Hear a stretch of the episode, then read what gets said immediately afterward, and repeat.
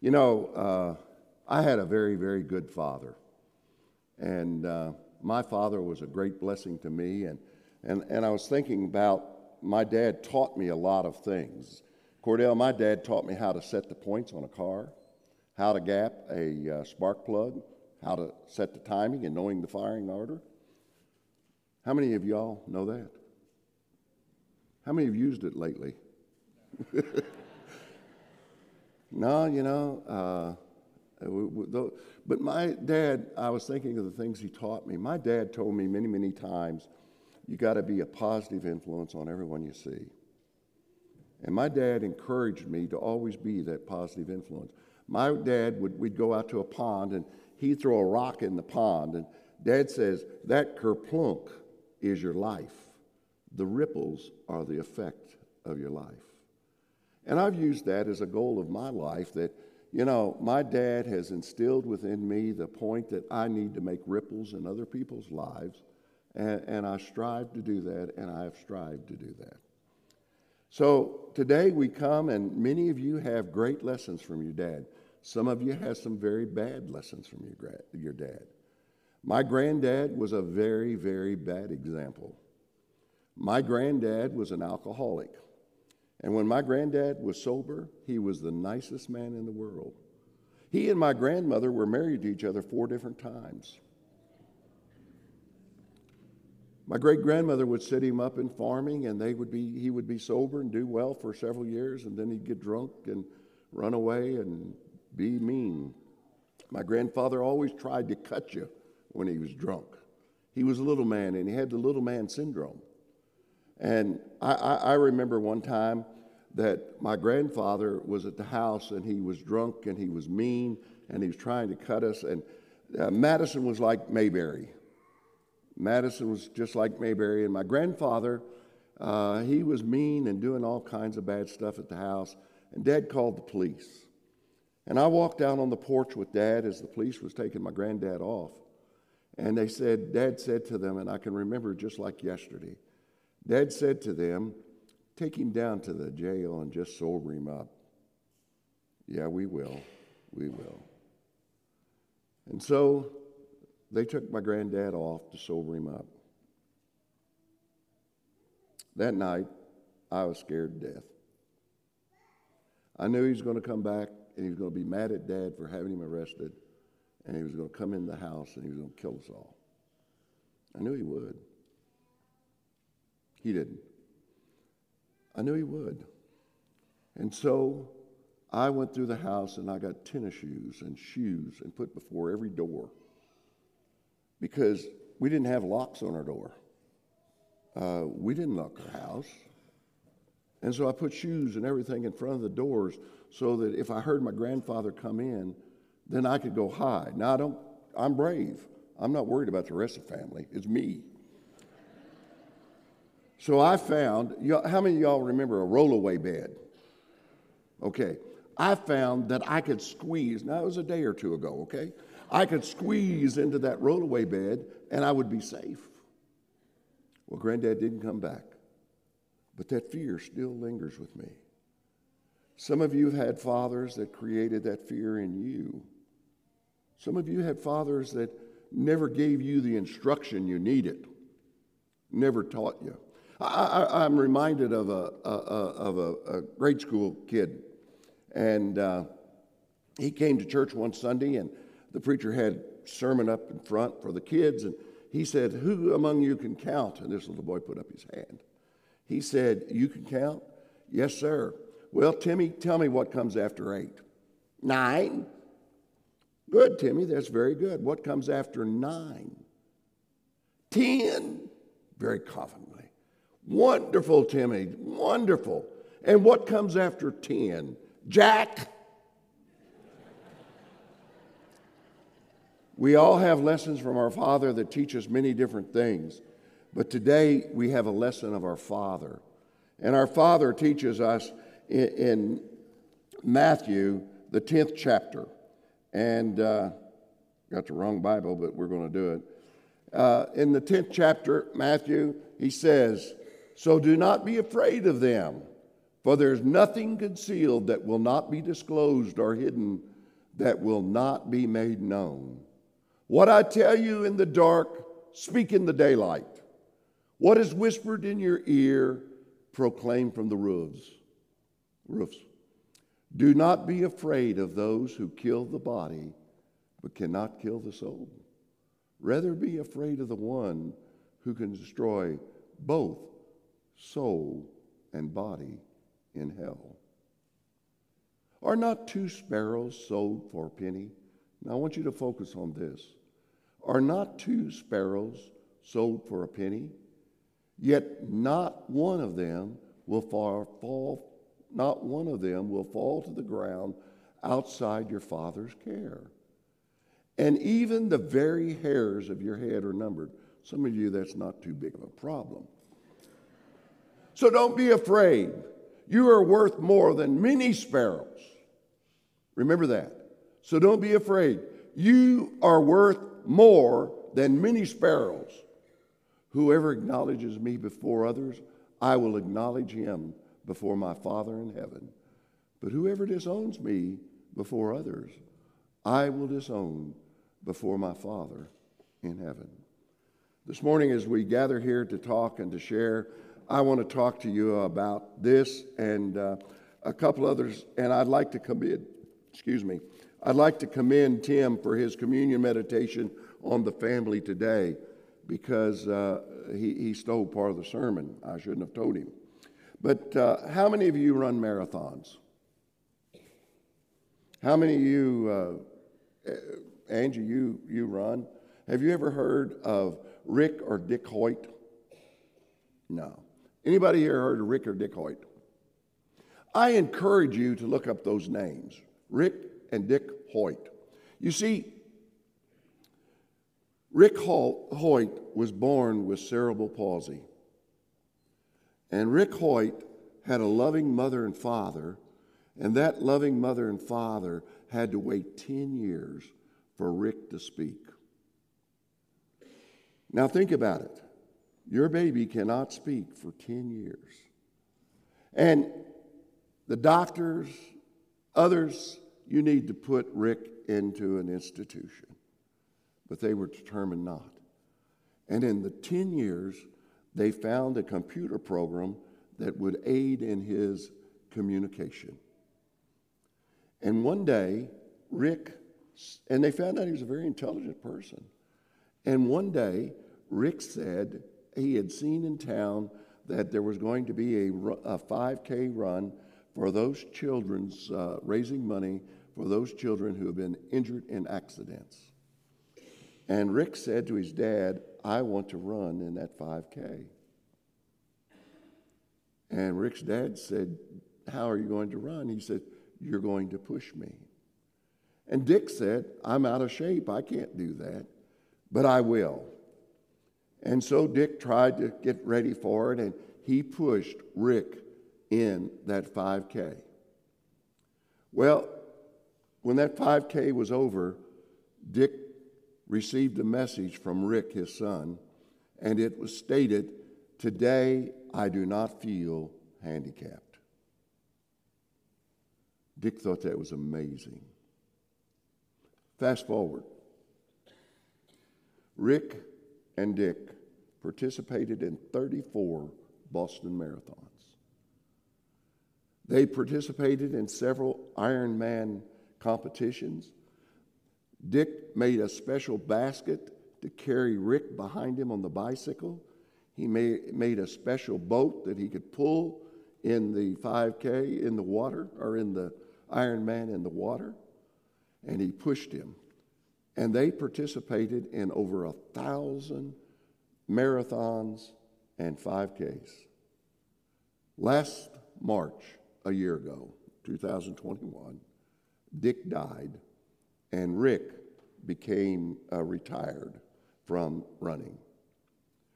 Now, how did Rick contribute to society?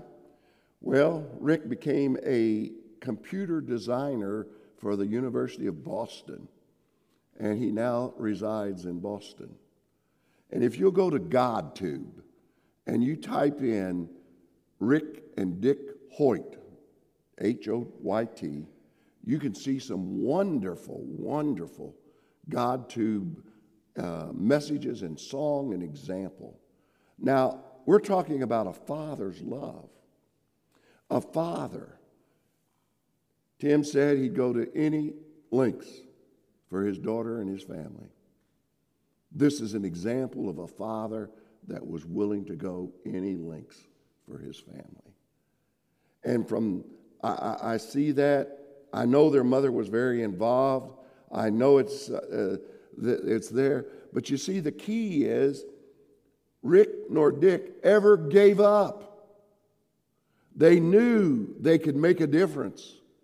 And now the Boston Marathon has a special award for the Hoyts, and it's called Teamwork Award.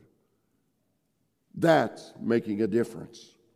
And that's the kind of father's love that says, Aren't two sparrows worth more than a penny? And yet you're more with many sparrows. So the thing I want to say to you today is, You are loved. You are loved. Now, some of you and some of us have had fathers that never used the word love you. It's not masculine to say, I love you to my kids. That's hogwash. We need to be telling our children all the time that we love them. And we need to be an example as a father. Tommy Wade posted yesterday a very, very moving article. And in the article, Tommy said 25 million children, 33% have no father in the household. 33% of the children in America have no father in the household. In 1960, 11% had no father. Now we're talking about the household. And in Tommy's statistics, Tommy stated that those who have no father do not have an example. And without that example, they become, they become the criminals, the people without leadership in their lives. Thank God I had a good father, and I've had good fatherly examples over the years. And I can name you several individuals that have been there to make a difference in my life. And that's the next point I want to make. But I want to tell you uh, Mike Singletary was a Chicago Bear place, per, uh, football player, and Mike Singletary's father left him when he was 12 years old. And Mike Singletary's mother raised them, and Mike Singletary said that this was a tradition of the Singletaries that as soon as the kids get a, uh, about teenagers, they all leave. And, and, and, there was no reason they all left. So Singletary said, I am not going to leave. I'm going to be a father to my children. And he was, and he is. And Singletary, after he retired from football, became a speaker. And, and, and one of the places he went, he went to a prison, a women's prison. And the first thing he did in his message to the women, I want to apologize to you. I want to apologize to you women for the way your fathers or other men have treated you because I think that is a contribution or a contributing factor for you being here. Not all of you, but many of you. And in his message, as he was speaking to them, many of the women were crying and weeping and hurting. And he said it, it just was refreshing to hear some of these women uh, feel the, the, the, clear, the clearing of their lives because he was apologizing to them. In 1985, or in 1995, he went to a men's Hispanic prison. And in this Hispanic prison, he went in and he was telling them about his father and about the, the problems of, of them not having fathers and the scars that they have because they don't have these fathers. And one Hispanic man came up and started beating me on the chest. The guard started pulling him away. He said, Don't, don't, don't, don't. Let him take his anger out and relieve his pain. That's the kind of scars some people have. That's the kind of scars that we people have left. Maybe you're one of them. Maybe you're hurting today. Maybe you're struggling today. Not all fathers are good, and not all fathers are pleasing to the Lord. Not all fathers are so concerned that they know the number of hairs on your head. And then that brings me to my last point. Look at your watches.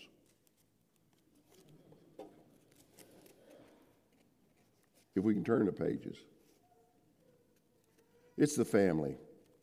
And Tim was so good about touching on the family. But uh, I, I want to talk. I, want to talk to you about the family. I, I think, well, first of all, statistics show that the majority of you have a home that is twice the size of your parents. And my income was 400% more than my father's. But some of you, most of you, have a home twice the size of your parents. In my parents' house, the kitchen was the main room of the house. When John and Chris were growing up, I think the kitchen was a very key part of their lives. Because we sat at the kitchen table, we reviewed the happenings of the day, we went over what we were doing and what was going on, and the kitchen. Uh, since Sharon left, and even before Sharon left, the dining room table was where we had family meetings and we discussed the affairs of the family and the happenings of the family. In the family today, I don't think many families get together at around the table to talk. I hope I'm wrong. But let me, let me talk about God's family. The church is God's family. Amen? The church is God's family. And if the church ceases to be a family, then the household ceases to be a family. Because we're the example. Do you know that in the first five books of the New Testament, the word discipleship is used, or disciple is used over 380 times. In the first five books of the Bible, disciple, discipleship is used over 380 times, almost 400, let's say 400. It's used 400 times. The rest of the New Testament, how many times is disciple used? It's not. Now, some translations do that, but it's brothers and sisters in Christ, household of faith, God's family, children of God. You see, in the five books is the establishment of the church, the history of the church. But once the church is established, it's there, and we are to be a family. We are to encourage one another. We're to lift up one another. We're to love one another. Why aren't we doing that? Oh, we go through the motions. Folks, we are the family of God, and we have a Father who loves us. We have a Father who is so concerned with us that He knows the hairs on your head. We have a Father that hurts when we hurt. We have a Father that truly loves us. And you, fathers, who love your children, and as Tim said, we want to make life easier for them. We want to help them and herd them away from that which hurts them. Isn't that what God's doing for us, the church? We as the church need to return to being a, a family, caring for one another, seeing one another, working with one another, and lifting up one another. We need to be concerned. Steve Coleman's brother died. We ought to hurt for Steve and pray for him. Sarah Springer, who among you have not been hit by a purse? Sarah Springer is having a great deal of difficulty. Uh, she's been very sick, very weak, and uh, uh, she's back home. She'd been at Tommy's. She's back home. The last I heard, she's back home. But Sarah is really struggling right now. And what's next for her? She doesn't know. The father of all of us, Bill, Bill struggles, but Bill, thank you for being here. Bill, thank you for making an example that when my toe hurts, I don't want to come to church. But you're coming, and it's a struggle for you to get in here, and I know it. But Bill, as a part of the family, you're showing me an example. Thank you for that example.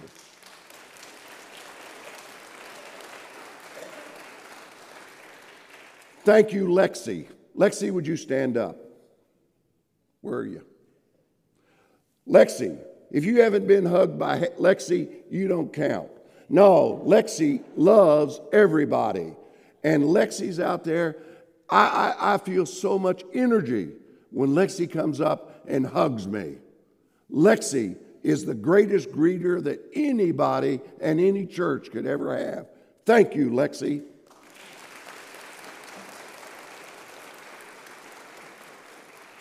You see, we're a family. We're a family.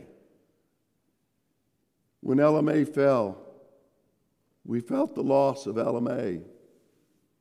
We kept asking the boys, When's your mama coming back? How's she doing? She's doing well.